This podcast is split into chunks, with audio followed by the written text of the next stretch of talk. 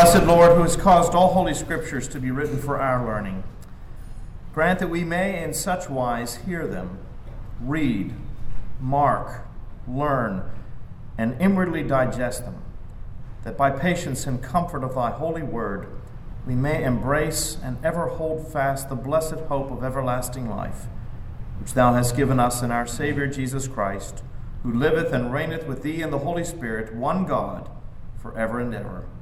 Amen. Well, welcome back. We are in Acts chapter 10. If you are visiting with us for the first time, we're delighted to have you with us. Acts chapter 10, uh, beginning at verse 1. We are going to go ahead and read through the entire chapter. That doesn't mean that we'll necessarily make it through all of Acts chapter 10 today, but it does mean that in order for us to understand even the section that we're going to discuss, we need to read through everything so it's a rather lengthy section.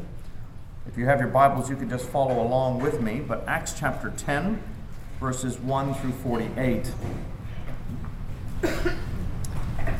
Now at Caesarea there was a man named Cornelius, a centurion of what was known as the Italian cohort, a devout man who feared God with all his household, gave alms generously to the people, and prayed continually to God.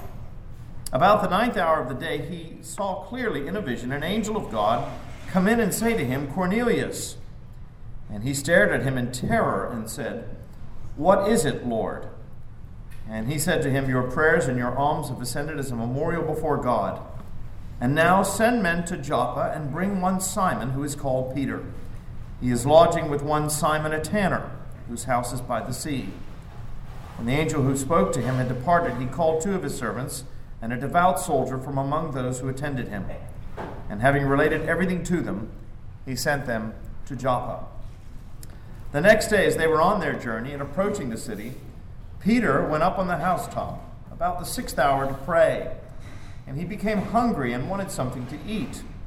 But while they were preparing it, he fell into a trance and saw the heavens opened and something like a great sheet descending, being let down by its four corners upon the earth. In it were all kinds of animals and reptiles and birds of the air. And there came a voice to him Rise, Peter, kill and eat. But Peter said, By no means, Lord. I have never eaten anything that is common or unclean. And the voice came to him again a second time What God has made clean, do not call common. This happened three times, and the thing was taken up at once to heaven. Now, while Peter was inwardly perplexed as to what the vision that he had seen might mean, behold, the men who were sent by Cornelius, having made inquiry for Simon's house, stood at the gate, and called out to ask whether Simon, who was called Peter, was lodging there. And while Peter was pondering the vision, the Spirit said to him, Behold, three men are looking for you. Rise and go down and accompany them without hesitation, for I have sent them. And Peter went down to the men and said, I am the one you are looking for. What is the reason for your coming? And they said, Cornelius, a centurion, an upright and God fearing man, who is well spoken of by the whole Jewish nation, was directed by a holy angel to send for you to come to his house and to hear what you have to say. So he invited them in to be his guests. The next day, he arose and went away with him, and some of the brothers from Joppa accompanied him. And on the following day they entered Caesarea. Cornelius was expecting them and had called together his relatives and close friends. When Peter entered, Cornelius met him and fell down at his feet and worshipped him. But Peter lifted him up and saying, Stand up! I too am a man. And as he talked with him, he went in and found many persons gathered. And he said to them, You yourselves know how unlawful it is for a Jew to associate with or to visit anyone of another nation. But God has shown me that I should not call any person common or unclean. So when I was sent for, I came without objection. I asked then why you sent for me. And Cornelius said, Four days ago, about this hour, I was praying in my house at the ninth hour. And behold, a man stood before me in bright clothing and said, Cornelius, your prayer has been heard, and your alms have been remembered before God. Send therefore to Joppa and ask for Simon, who is called Peter. He is lodging in the house of Simon, a tanner by the sea. So I sent for you at once, and you have been kind enough to come. Now, therefore, we are all here in the presence of God to hear all that you have been commanded by the Lord. So Peter opened his mouth and said, Truly I understand that God shows no partiality, but in every nation, anyone who fears him and does what is right is acceptable to him. As for the word that he sent to Israel, preaching good news of peace through Jesus Christ, he is Lord of all. You yourselves know what happened throughout all Judea, beginning from Galilee after the baptism that John proclaimed, how God anointed Jesus of Nazareth with the Holy Spirit and with power. He went about doing good and healing all who were oppressed by the devil, for God was with him. And we are witnesses of all that he did, both in the country of the Jews and in Jerusalem. And they put him to death by hanging him on a tree.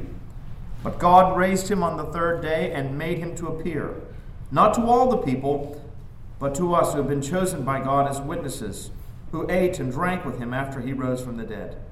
And he commanded us to preach to the people and testify that he is the one appointed by God to be judge of the living and the dead.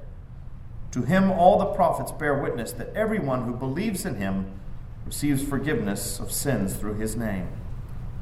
And while Peter was still saying these things, the Holy Spirit fell on all who heard the word.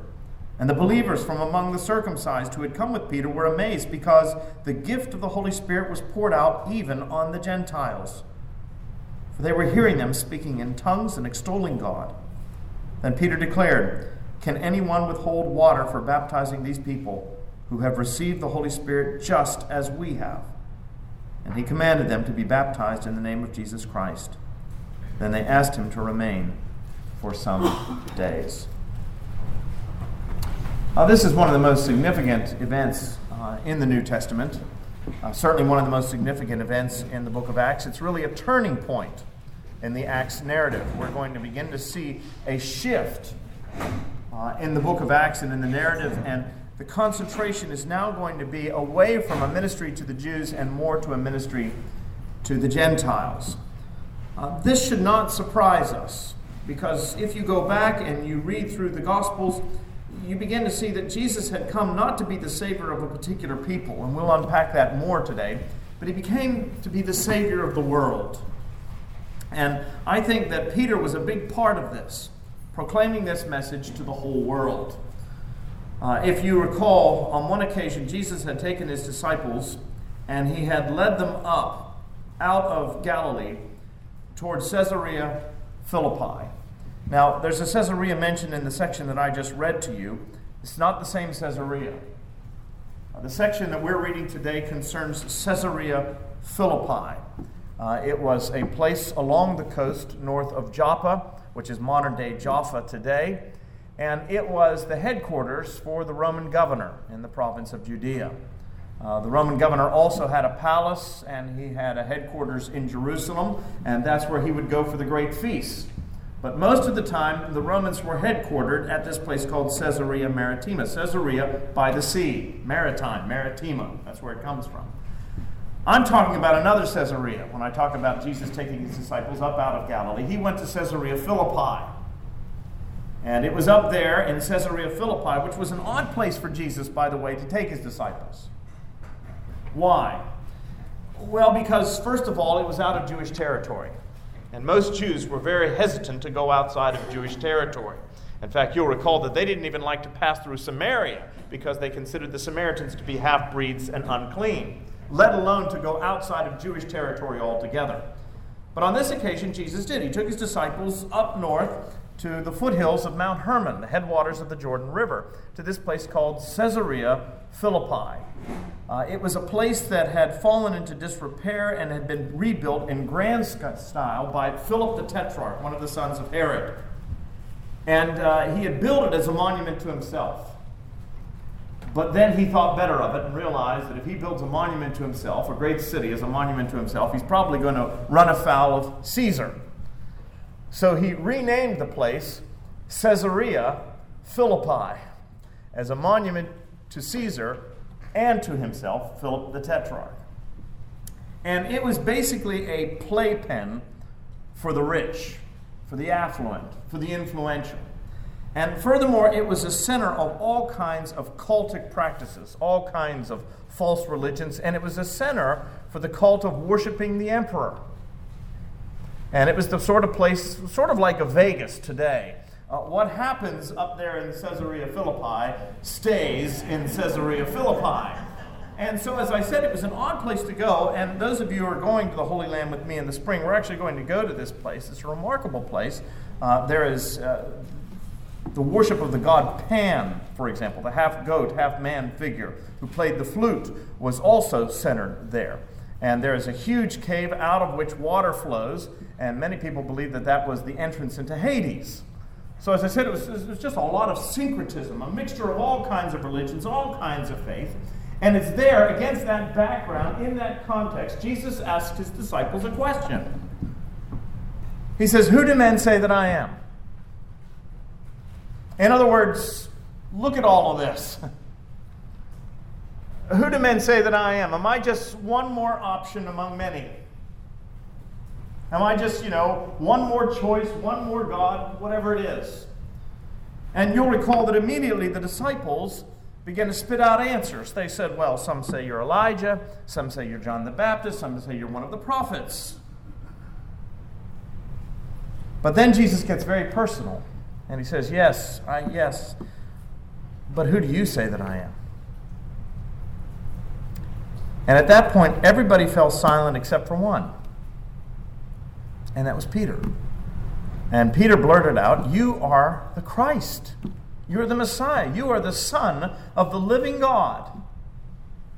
And you'll recall what Jesus said to him. He said, Blessed are you, Simon, son of Jonah, for this has not been revealed to you by men, but it has been revealed to you by my Father in heaven. And on this rock I will build my church, and I will give you what? The keys to the kingdom. Now, what did Jesus mean by that expression? I will give to you the keys to the kingdom. Well, it depends upon which branch of the church you come from. Roman Catholics believe that what was happening there was that Jesus was designating Peter as the first pope, as it were, as the first pontiff, as the head apostle, and bestowing upon him a special power, a special authority, an authority to grant entrance or exclusion to the kingdom of God. And therefore, when the Pope speaks today, ex cathedra or ex cathedral from his throne, he speaks infallibly. That's the Roman Catholic teaching. And why? Because he sits on the throne of who? Peter. St. Peter's Basilica in Rome. So that's the Roman Catholic interpretation. He was given the keys to the kingdom, and that's what that means. Now, most Protestants do not hold to that view, obviously. Uh, Protestants generally hold to the view that when Peter was given the keys to the kingdom, what he was basically given was the kind of authority and power that is entrusted to every Christian minister to assure people, to pronounce absolution to those who've confessed their sins. Not to grant forgiveness, but to grant the assurance of forgiveness. In the event that a person has confessed their sins truly, then the minister can stand up and pronounce absolution, the declaration of assurance that you have been forgiven. And so many Protestants hold that that's what was meant when Jesus handed Peter the keys to the kingdom. There is, however, a third interpretation. And I'm not sure exactly what to make of it, but I do find it somewhat intriguing. Uh, you'll notice that any time Peter is given or depicted as being given the keys of the kingdom, as in this stained glass window, you'll notice that he's given how many keys? Two. And one commentator has suggested that what was happening here was that God was granting to Peter the privilege of opening the treasures of the gospel, unlocking the treasures of the gospel to two great peoples. To the Jews first, but also to the Gentiles. And we can see that here in the book of Acts, can't we? In the first part of the book of Acts, that is exactly what Peter has been doing and the other apostles have been doing. They have been sharing the faith, but they've been sharing the faith primarily with people where? Well, in and around Jerusalem. In other words, to fellow Jews. They've been sharing. When they stood up and preached on Pentecost, they were preaching to who? To fellow Jews.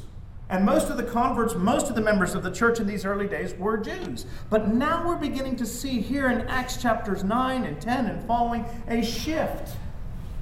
Peter was called to go where? Up to Samaria, which was out of Judea, which was an unusual place we said for him to go. We said when Philip, the early deacon, went into Samaria, it was a courageous thing to do because the Jews hated the Samaritans.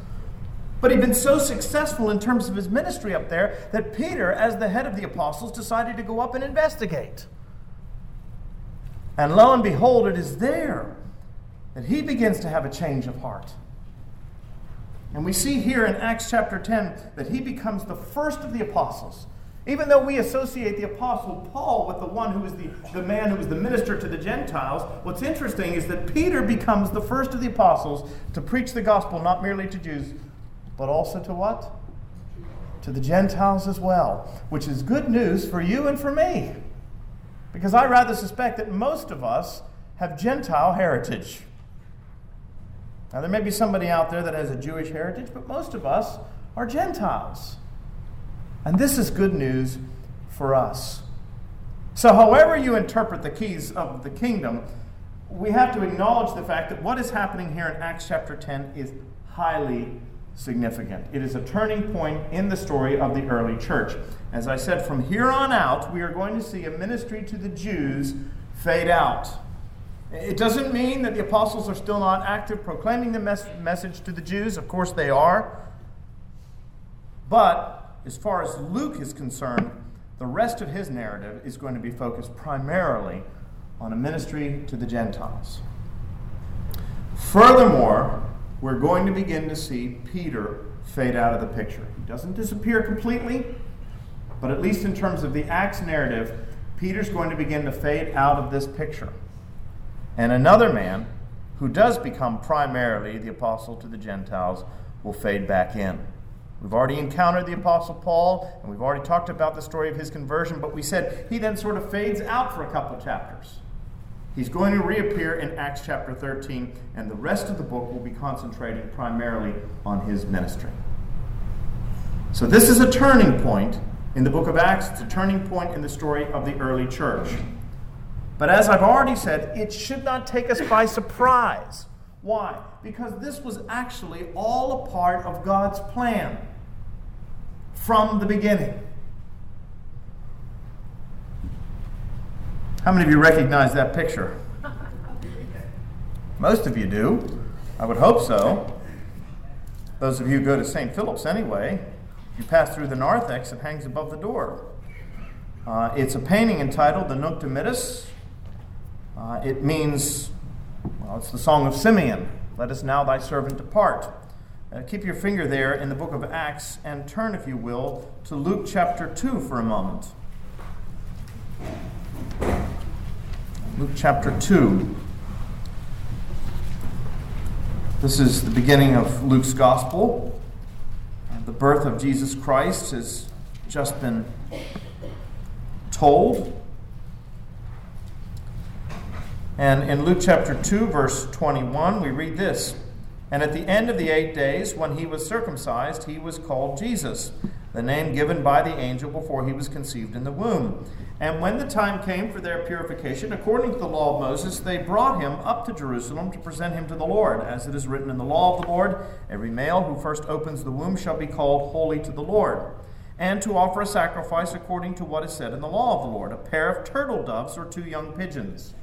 And you can see Joseph there in the painting um, holding two pigeons or two doves. Now there was a man in Jerusalem whose name was Simeon. And this man was righteous and devout, waiting for the consolation of Israel, and the Holy Spirit was upon him. And it had been revealed to him by the Holy Spirit that he would not see death before he had seen the Lord's Christ. That is, the Lord's anointed, the Lord's Messiah, the Lord's Savior. And he came in the Spirit into the temple, and when the parents brought in the child Jesus to do for him according to the custom of the law, he took him up in his arms and blessed God and said, Now, I'm not going to read you the version that you have here in Luke chapter 2 in the English Standard Version because most of us, if you were raised on the prayer book, are familiar with another version of it, the King James Version. But basically goes like this Lord, let us now thy servant depart in peace according to thy word. For these eyes of mine have seen thy salvation, which thou hast prepared for all the world to see. A light to enlighten the who? The Gentiles and the glory of thy people Israel. So, from the very beginning, Jesus was to be a light to who? To enlighten the Gentiles. This should not have been a surprise to Peter or to any of the other apostles. This was all part of the plan. And mind you, if you go back to the book of Isaiah, you will quickly discover that Jesus had all along been promised to be the Savior not of a particular people, but a Savior of the whole world. And that's where we're beginning to see this unfold. So today I want to talk a little bit, and this is going to be some flipping around in your Bible. And, and to some of you, it may even seem like some pretty heavy theology, but it's very, very important what I want to talk about today. I want you to understand that this, that, that, that when God works, God always finishes what he starts. God is never left scratching his head by the wickedness or the sinfulness of men and wondering, oh, what am I going to do now? Now, many of you have heard me tell in five minutes what I think is the overall picture, the overall message of the Bible. I'm going to do that again, but with a slightly different emphasis. Uh, if you look at the Bible, the story of the Bible is, is pretty simple. It's got one author and one theme. Uh, the author is God. Now, the Bible, of course, has many writers. We recognize that. That's one of the reasons why we can have a reading from the Old Testament from the book of Isaiah, but when we get to the end, we don't say the word of Isaiah, thanks be to God. We say what? The word of the Lord. Same thing when we're reading from the epistle to the Romans. We may say a reading from St. Paul's epistle to the Romans, but when we get to the end, we say what? The word of the Lord. So, what we acknowledge is that while the Bible has many writers, the Holy Spirit so guided those writers that what they produced was ultimately God's Word. So the Bible has one author, and it ultimately has one theme. And what is the theme of the Bible? From the book of Genesis the whole way through to the book of Revelation, the one theme is the saving work of Jesus Christ. You can see that at the very beginning of the Bible. After Adam and Eve fall in the garden, uh, we're told that God came and found them hiding in the garden, and God said to them, Why are you hiding? And Adam says, Because we're naked. And the Lord says, Who told you you were naked? Have you eaten of that tree I told you not to eat from? And Adam says, The woman thou gavest me, she caused me to do this. And the woman says, It's the serpent. And the serpent just sort of stands there. He doesn't, you know, I always say it's corny, but the serpent doesn't have a leg to stand on. There it is. I mean, that, that's the situation. And God then curses the serpent, doesn't he? But it's a curse with a promise. He says, The seed of the woman will one day crush the head of the serpent. The serpent will bruise his heel but he will crush your head. Well, who is the seed of the serpent, the seed of the woman? It's Jesus. This is what theologians call in Genesis the proto evangelion, the proto gospel. The first preaching of the gospel takes place not when you get to Matthew in the beginning of the New Testament. The first preaching of the gospel happens way back in the book of Genesis at the time of the fall. So here's the story God creates a world, it's a beautiful world it's a magnificent world. God declares a blessing on it after each successive day of creation. He says, It is good, it is good. He gets to the end, creates man in his image, and he says, It is very good. Man has got this wonderful position in the created order. He is the pinnacle of all things. He is God's regent over creation. It is his responsibility to extend the blessings of Eden to the whole of the created order. But man is not satisfied with being what? Second best. He wants to be number one. He wants to be like God. That's what the serpent said. Ah, but if you eat of the tree, you will be like God. And that's what he wants To because to be like God means to be in control. It means to be in charge. It means to be the master of your own fate and the captain of your own destiny. And that's really what we all want. And if you think about it, that is the root of every sin in the world today. But here's the problem God takes seriously this business of being God. And so when they decided that they wanted to be God, when they decided to eat of the tree of which God had warned them not to eat of, they what?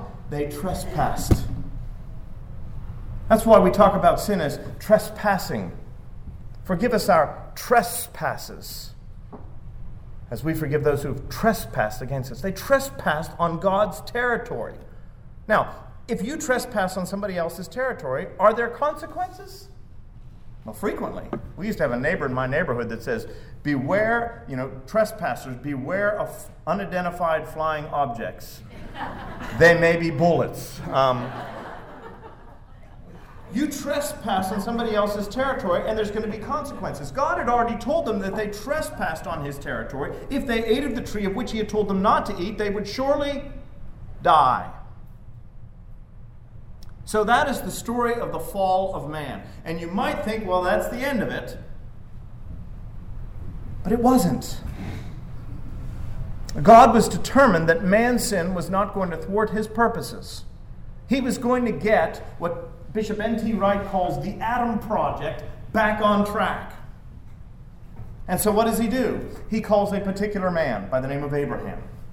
And through this particular man, he calls a particular nation, a particular people, the Hebrew people, the Jewish people.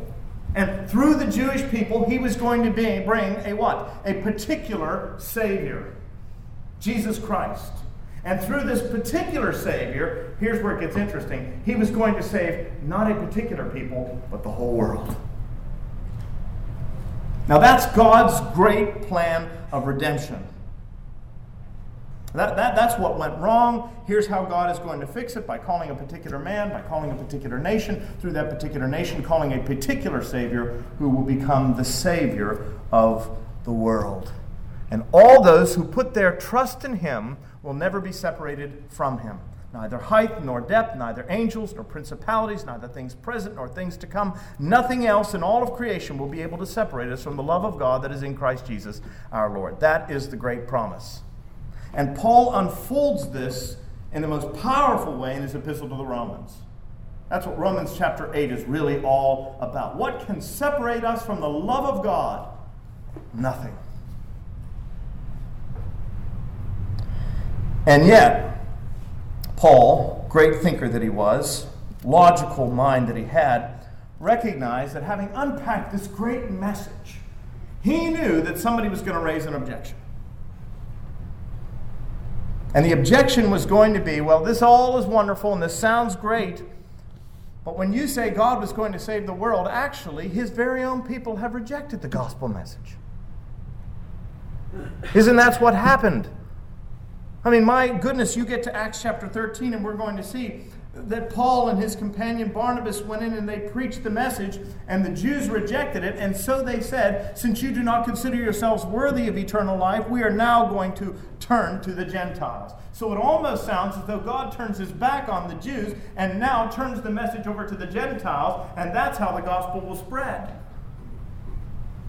And so Paul knew that even though he was unpacking this wonderful message of eternal salvation for all who believe, somebody was going to raise the question and say, well, how can we be assured of eternal salvation if God's own people seem to have rejected the message? Well, turn to Romans chapter 10 for just a moment.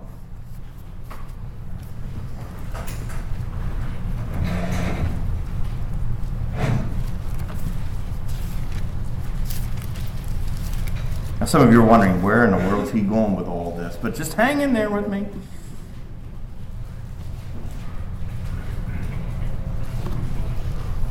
In Romans chapter 10,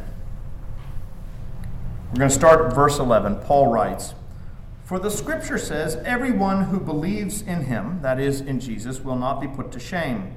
For there is no distinction between Jew and Greek for the same Lord is Lord of all, bestowing his riches on all who call on him. For everyone who calls on the name of the Lord will be saved.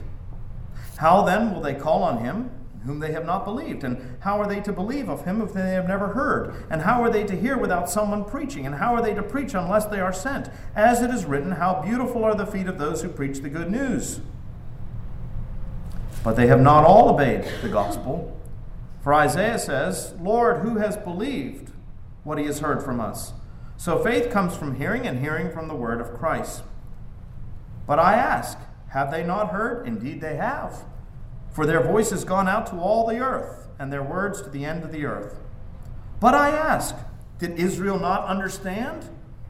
First, Moses says, I will make you jealous of those who are not a nation. With a foolish nation, I will make you angry. Then Isaiah is so bold as to say, I have been found by those who did not seek me. I have shown myself to those who did not ask me. But of Israel, he says, all day long I have held out my hands to a disobedient and contrary people. I ask then, has God rejected his people? This is the question. It seems as though God has rejected his people by going to the Gentiles. But Paul responds, by no means. Now, we're going to go ahead and read through these 36 verses. Listen carefully. I'll unpack it for you, but this is all important as to what we're talking about here in the book of Acts. Paul says God has not rejected his people. Well, explain that to us, Paul. Well, first of all, he says, I myself am an Israelite, a descendant of Abraham, a member of the tribe of Benjamin. So he says, when people say, well, God has rejected his own people, the Israelites, and he's gone now to the Gentiles, Paul says that's not true because guess what? I'm an Israelite. And God has not rejected me. He goes on. I am a member of the tribe of Benjamin. God has not rejected his people whom he foreknew. Do you not know what the scripture says of Elijah? How he appeals to God against Israel? Lord, they have killed your prophets, they have demolished your altars, and I alone am left, and they seek my life. But what is God's reply to him? I have kept for myself 7,000 men who have not bowed the knee to Baal. So too, at the present time, there is a remnant chosen by grace. Paul says God has not rejected his people for at least two reasons. The first reason is many of us are Israelites and we do believe. I myself, member of the tribe of Benjamin. And he could have pointed to Peter and to James and to John and all the rest. Second of all, he says God never allowed all of Israel to be unbelieving. Even throughout the Old Testament, there was always a what?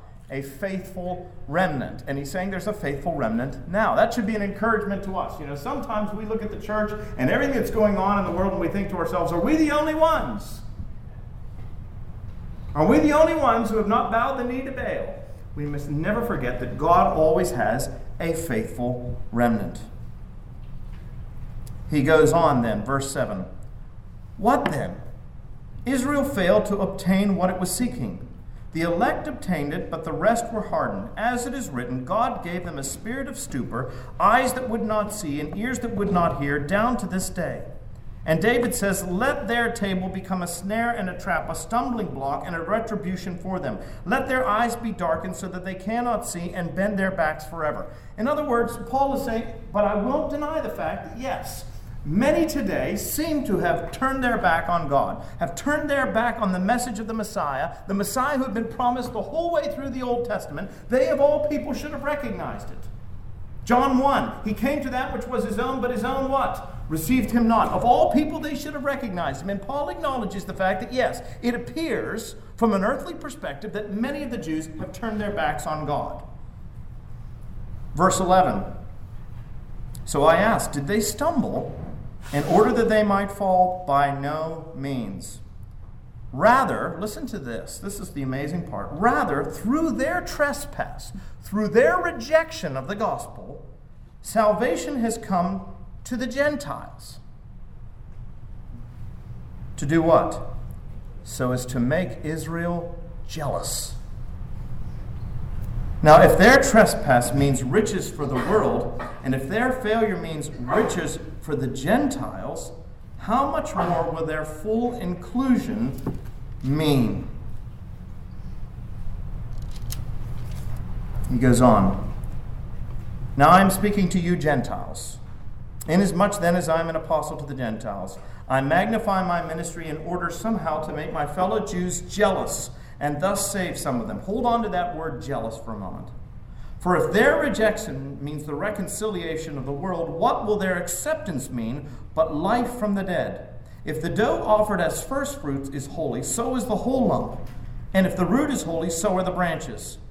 But if some of the branches were broken off, and you, although a wild olive shoot, were grafted in among the others, and now share in the nourishing root of the olive tree, do not be arrogant toward the branches, if you are. Remember, it is not you who support the root, but the root that supports you.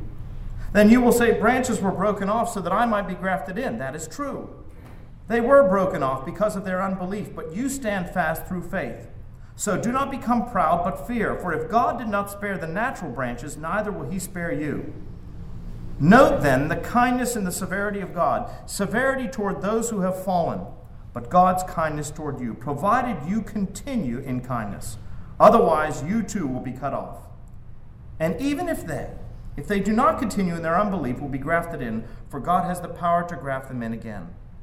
For if you were cut from what is by nature a wild olive tree and grafted contrary to nature into a cultivated olive tree, how much more will these natural branches be grafted back into their own olive tree? Lest you be wise in your own sight, I want you to understand this mystery, brothers. A partial hardening has come upon Israel until the fullness of the Gentiles has come in. And in this way, all Israel will be saved. As it is written, the deliverer will come from Zion. He will banish ungodliness from Jacob, and this will be my covenant with them when I take away their sins. As regards the gospel, they are enemies of God for your sake, but as regards election, they are beloved for the sake of their forefathers. For the gifts and the calling of God are irrevocable. For just as you were at one time disobedient to God, but now have received mercy because of their disobedience, so, the, too, so too they have become disobedient, in order that by the mercy shown to you, they also may now receive mercy. For God has consigned all to disobedience, that he may have mercy on all. Oh, the depths and the wisdom and the knowledge of God! How unsearchable are his judgments! And how inscrutable his ways. For from him and through him and to him are all things to be glory forever. Here's what Paul is saying. He's saying, think about the story. Mankind fell. God called a particular man Abraham. Through that particular man, he called a particular people, the Israelites. It's through the Jews that a particular Savior came. That Savior was going to be the Savior to all people. His own people, however, the Jews rejected him. And so what happened? The gospel is now going out to the Gentiles. But it is not as though God has forsaken his own people. This is a partial hardening. He is saying they have been cut off for a time. And it is through the Gentiles who are now blessed with salvation because of the Jews that the Jews will be provoked to jealousy. They'll look at these Gentiles and say, Look at the peace that they have, the joy, the hope that they have. They have found that in who? In a Jewish Savior, Jesus Christ. And Paul is saying it is through the ministry of the Gentiles that the Jews themselves will be provoked to jealousy. And in Romans chapter 11, he's saying, In the last days, the Jews themselves will return to the message of salvation in Jesus Christ through the ministry of the Gentiles. And that's why Paul says, now, who but God could have thought of that? that's what he says. These people are the, it's through them that the Savior of the world comes, but they reject him, and a people who were not God's people suddenly get grafted into the olive tree, and they begin to, to flourish but God has not forsaken his ancient people. It's through these ingrafted branches that he's going to what? Provoke the natural branches to jealousy, and they will return to the Lord. And all Israel, Jews and Gentiles, will be saved. And that's why Paul breaks into this great hymn of praise. For from him and through him and to him are all things. To him be glory forever. Oh, the depths of the riches and the wisdom and the knowledge of God. How unsearchable are his judgments and how inscrutable his ways. Paul's saying, Who but God could have come up with a plan like that? It's all a part of the plan. The Jews would reject their own Messiah, so the gospel would go to the Gentiles, to people like you and me. But it's by the Gentiles receiving the gospel that ultimately it will go back to God's ancient people. Now, why is that significant? Because that is exactly what we see this plan finally unfolding. It's a plan that God had from the beginning of creation, but for the first time, we're beginning to see that plan unfold in the life of the church. Turn to Ephesians chapter 3 for just a moment. And then we're going back to Acts.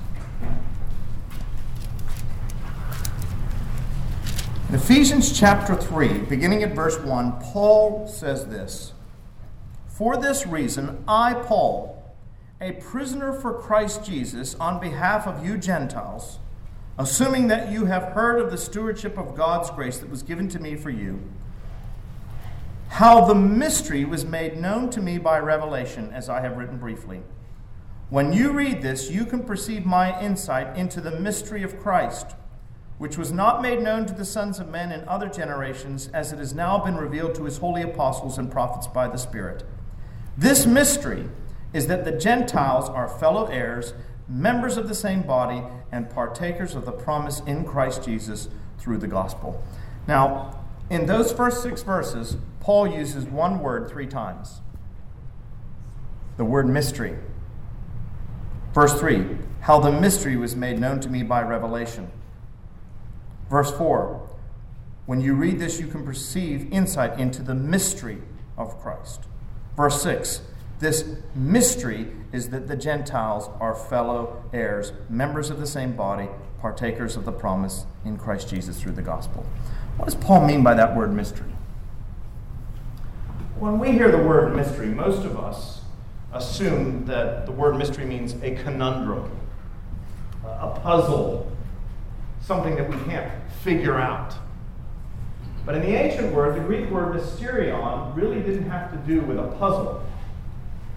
It was a term that was associated with what were known as mystery religions. A mystery was something that was unknown except to the initiated. Uh, it's sort of like being in a club, whether it's the Masonic Lodge or whether it's one of the animal lodges, the moose or the elk or whatever it is. They have their own secret rites.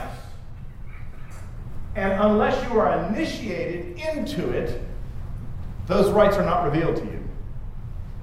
It's only once you've been initiated in that the rites are revealed. That's the way that this term mystery is used there were certain things that were hidden and they were only revealed to the initiated.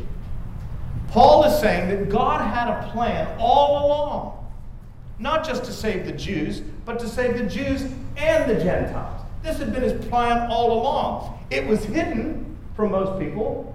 The Jews didn't believe that the Gentiles could be saved unless they became what? A Jew first.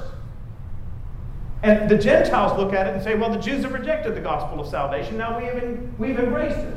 But Paul is saying, no, no, no, no. It's always been God's plan to save both Jews and Gentiles in this one person, Jesus Christ. And this has been a mystery hidden in the past. But now, to those of us who have received the Holy Spirit, the truth is being revealed. This great mystery that by his death upon the cross, God has broken down the dividing wall of hostility between these two peoples, and he has made them one.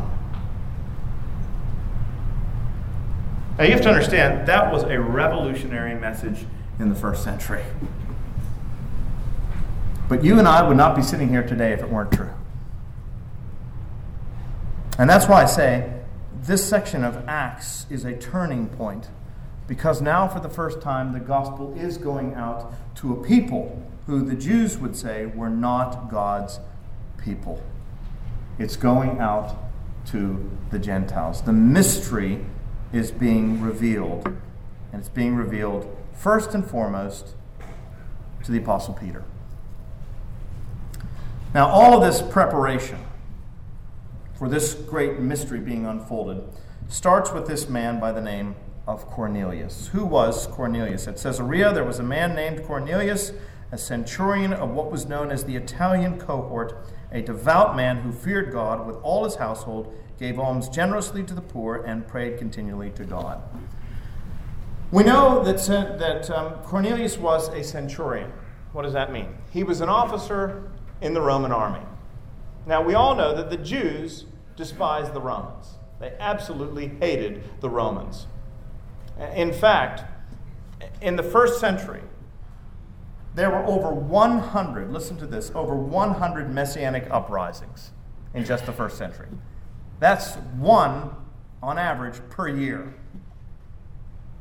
And of course, it was one of these messianic uprisings that ultimately led to the destruction of Jerusalem in the year 70 AD. The Roman general Titus came in and he put the city to the sword. Over 100,000 men, women, and children were massacred. Blood was running in the streets of Jerusalem. And the rest that managed to survive escaped to the hills, where they were eventually rounded up and put to the sword as well, many of them, at places like Masada. So you have to understand there were lots of messianic movements in the first century. And that's because the Jews hated the Romans. They considered them to be pagans, polytheistic, and they were Gentiles. Well, it's interesting to note here that at Caesarea there was a man named Cornelius, a centurion. He was not only Roman, he worked for the evil empire, the real evil empire. He worked for the Romans. He was a Roman soldier. He was an emblem of everything that the Jews hated.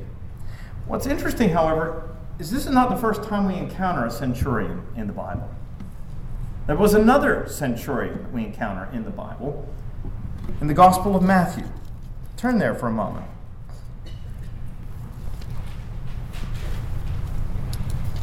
Matthew chapter 8. Jesus encountered a centurion.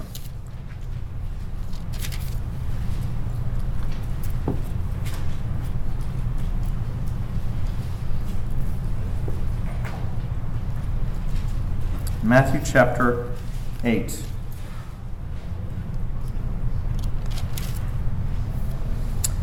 When he entered a Capernaum, Matthew chapter 8, verse 5, a centurion came and followed him, appealing to him, Lord, my servant is lying paralyzed at home, suffering terribly. And he said to him, I will come and heal him. Now that was extraordinary for Jesus to even do that. He could have rejected this centurion's willingness or, or plea, but Jesus didn't. But look at how the centurion replies. But the centurion replied, Lord, I am not worthy to have you come under my roof, but only say the word, and my servant will be healed. In other words, he recognizes that he has no right to ask Jesus for anything. Jesus is a Jewish teacher, a Jewish healer. He is a Roman. He's desperate. And Jesus agrees to come. But the man says, No, no, I, I know that I'm going to cause trouble for you. If, if you come into my house, it's going to cause trouble for you as a Jew. I'm not worthy to have you come into my house. Simply say the word. I, I trust that if you say the word, your word is enough to heal. For I too am a man under authority, with soldiers under me. And I say to one, Go, and he goes, and to another, Come, and he comes, and to my servant, Do this, and he does it. And when Jesus said this, heard this, he marveled and said to those who followed him, Look, truly I tell you, with no one in Israel have I found such faith. Some of the highest praise that you find anywhere in the gospel. Jesus says, I have not found faith like this anywhere in Israel except among a what? A pagan, a centurion. Well, Cornelius was a centurion. He commanded about 100 troops in the Roman army, 100 soldiers. He was a powerful, important man, but he was a Gentile. Furthermore, we're told that he was devout and he was God fearing. He was pious and he was generous with the poor. Furthermore, we're told that he was prayerful. He gave alms generously to the people and prayed continually to God, not to the gods, not to the emperor, but it says to God. And you'll notice in your text that God is capitalized here because it's talking about God proper, the true God. So, what was he? Well, he was probably very similar to that Ethiopian eunuch that we encountered earlier in the book of Acts. He was what we call a God-fearer. He had not converted to Judaism, but he was interested, and he believed that the God of Israel, the God of Abraham, Isaac, and Jacob, was the true God. And we're told about the ninth hour of the day, he saw clearly in a vision an angel of God come in and say to him, Cornelius. And he stared at him in terror and said, What is it, Lord? It's interesting to note that anytime people encountered angels in the Bible, they were always terrified. You know, those lovely little cherubs that we have up there at St. Philip's on the pillars, chances are angels do not look like that. Whatever they are, they're very impressive beings, and they were terrifying. And he was terrified. And the angel said to him, Your prayers and your alms have ascended as a memorial before God. In other words, God has heard your cries, He's seen your good works, and he has chosen you, Cornelius. Now, this raises a question Was Cornelius already saved at this point? And I say it raises a question because we know that we're saved how? By grace through faith. Are we saved by works? No. But is there a place for works in the Christian life? Well, of course, they are the fruit, we're told. You'll know them by their fruit. So there's a place of good works, but good works don't save anybody. And yet the text says here, your prayers and your what? Alms have come up as a fragrant offering before the Lord.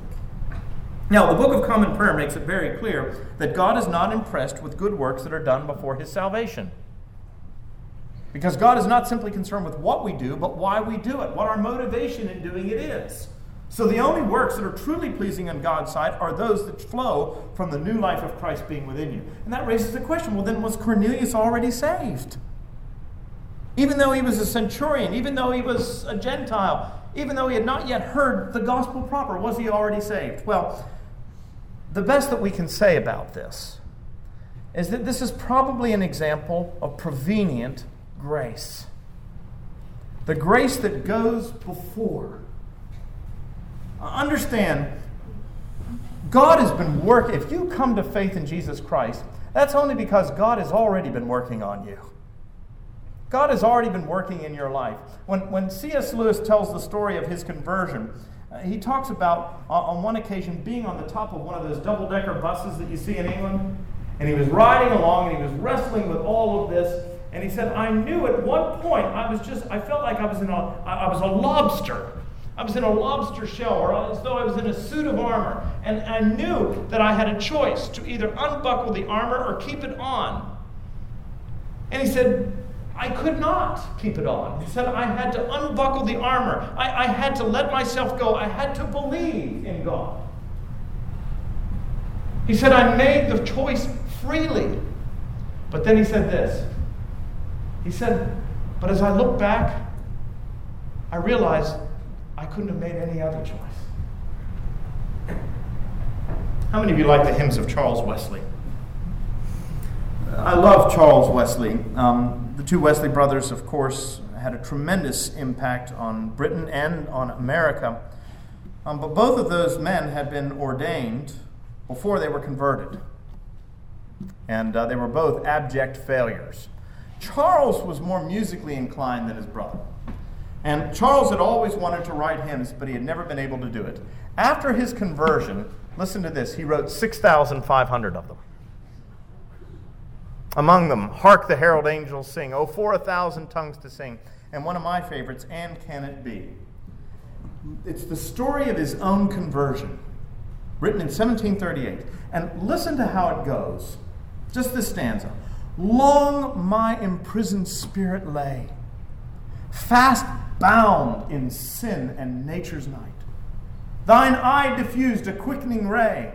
I woke, the dungeon flamed with light. My chains fell off, my heart was free. I rose, went forth, and followed thee. Amazing love, how can it be that thou, my God, shouldst die for me? Now listen to how he described it. Long my imprisoned spirit lay, fast bound. Same thing Lewis was describing, like being in a lobster in sin and nature's night. Well, when you're fast bound, what can you do? He was like in a straitjacket, he could do nothing. But thine eye diffused a quickening ray. What does that word quickening mean? You know what it is coming back to life. The quick and the dead. Thine eye diffused a quickening ray. I woke. The dungeon flamed with light. My chains fell off. My heart was free. I rose, went forth, and followed thee. He didn't say I was fast bound and I decided to unbuckle. He said I was fast bound, there was nothing I could do. I was dead. And you made me alive. And the dungeon flamed with light, and my chains fell off. My heart was free. And it was only because my chains fell off and my heart was free that I was able to rise, go forth, and follow thee. That's called prevenient grace. God was working on him all along, preparing the way. So that when finally the gospel broke through, he chose Christ, but in a sense, that's only because Christ had already chosen him. And that's why Paul says, Oh, the power and the majesty, the inscrutable wisdom of God. I think that was the case with Cornelius. Let me show you an example of this in a powerful way. Now, I'm, I'm talking about something that's controversial here, and I'm just going to, in three minutes, throw it out there like a grenade and, and let it go off and then not unpack it completely for you. But turn to Ephesians for just a moment, only because there's not enough time to do it. But turn to Ephesians chapter 2 for just a moment.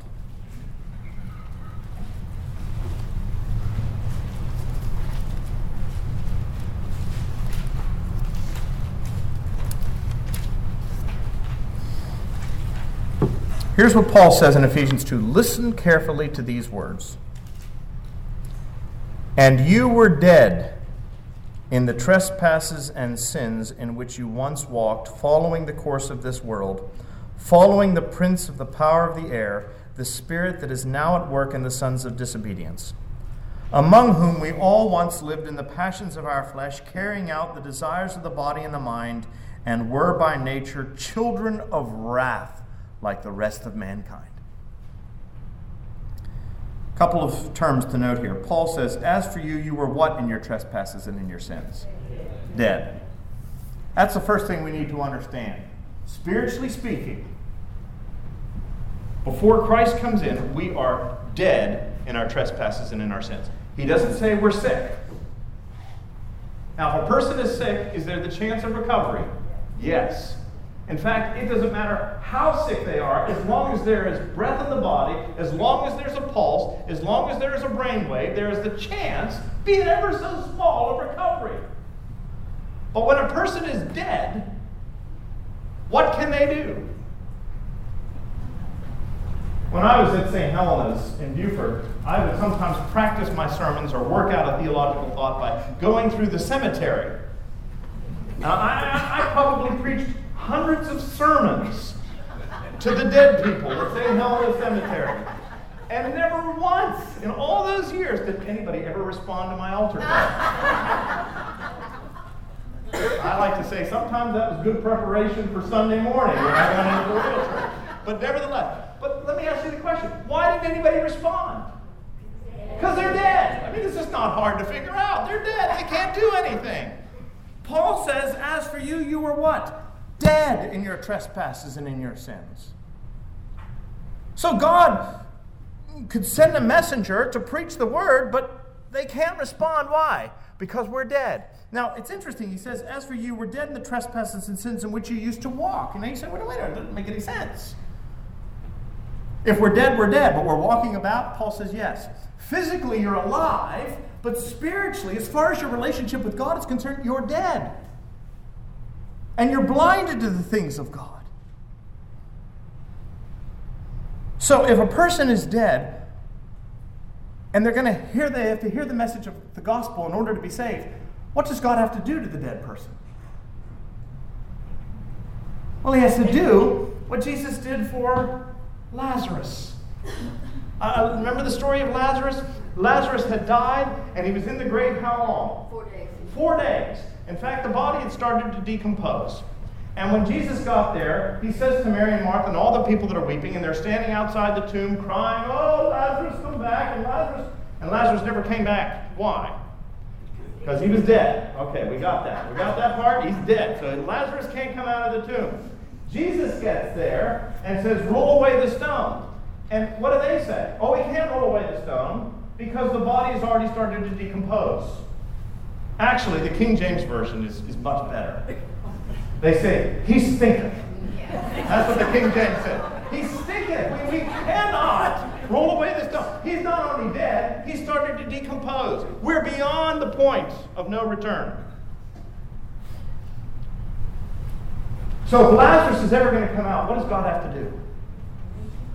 God has got to make him who is dead alive again.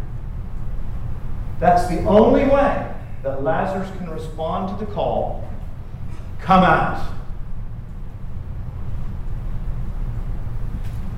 That's what Paul is saying about us here.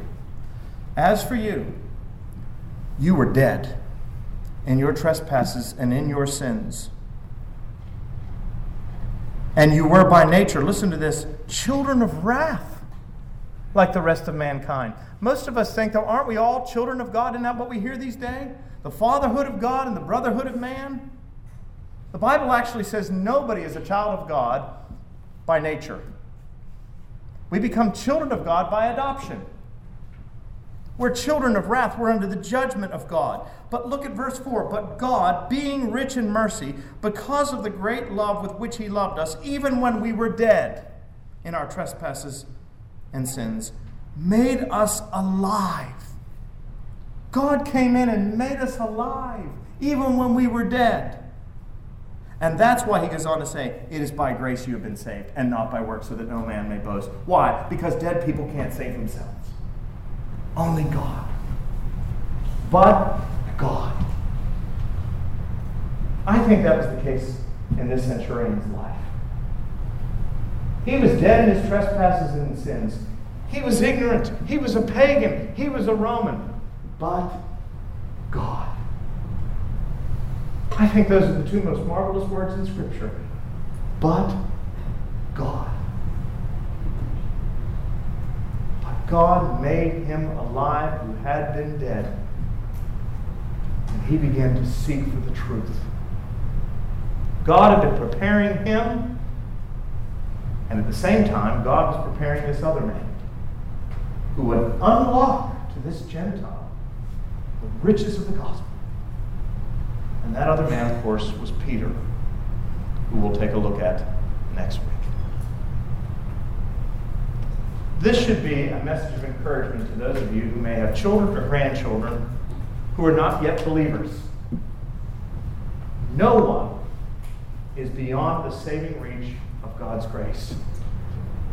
Why? Because at one point we were all dead. And if God can reach in and save a Gentile, and through these people who had been cut off, graft them in that he might save all his people, then he can do that with your loved one as well. So don't stop praying. Just pray that God comes in and makes those who are dead alive. That quickening ray, that their chains may come off, their hearts go free, that they may rise, go forth, and follow wherever He leads. Let us pray. Heavenly Father, we give you thanks and praise for this great plan of salvation, which you formulated before the foundations of the earth, which you set in motion at the time of the fall, which you fulfilled in the person of Jesus Christ, and set in high gear through the ministry of these apostles. We thank you for the preparation, for the prevenient grace that was taking place in the life of people like Cornelius and indeed in the life of Peter himself, as he was prepared to be a man who would receive these Gentiles and proclaim the gospel to them. Lord, if there be any here today who are dead in their trespasses and in their sins, we pray that you would send that quickening ray of the Holy Spirit into their lives, that they might be made alive, that they might respond, that their chains might fall off, that their hearts might go free, that they might know the wonder and the glory of your salvation, the inscrutable riches of this mystery now unfolded. For we ask it in Jesus' name and for Jesus' sake. Amen.